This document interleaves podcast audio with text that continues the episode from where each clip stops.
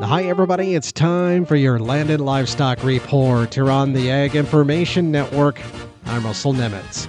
Well, an environmental group has added four additional chemicals to a pending lawsuit that was originally filed in 2022, alleging that the U.S. Fish and Wildlife Service didn't comply with the Federal Endangered Species Act in approving now six pesticide registrations.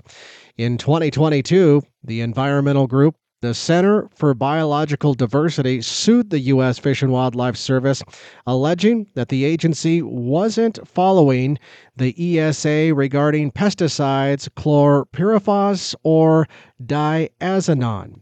Now, that lawsuit in the U.S. District Court for the District of Arizona was launched after the U.S. Fish and Wildlife Service failed to meet a December 2017 deadline to finalize ESA consultations with the Environmental Protection Agency.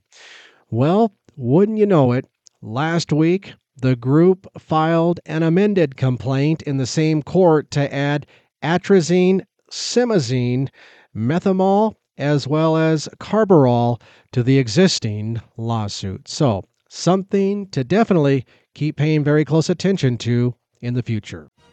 For the Ag Information Network, I'm Russell Nemitz.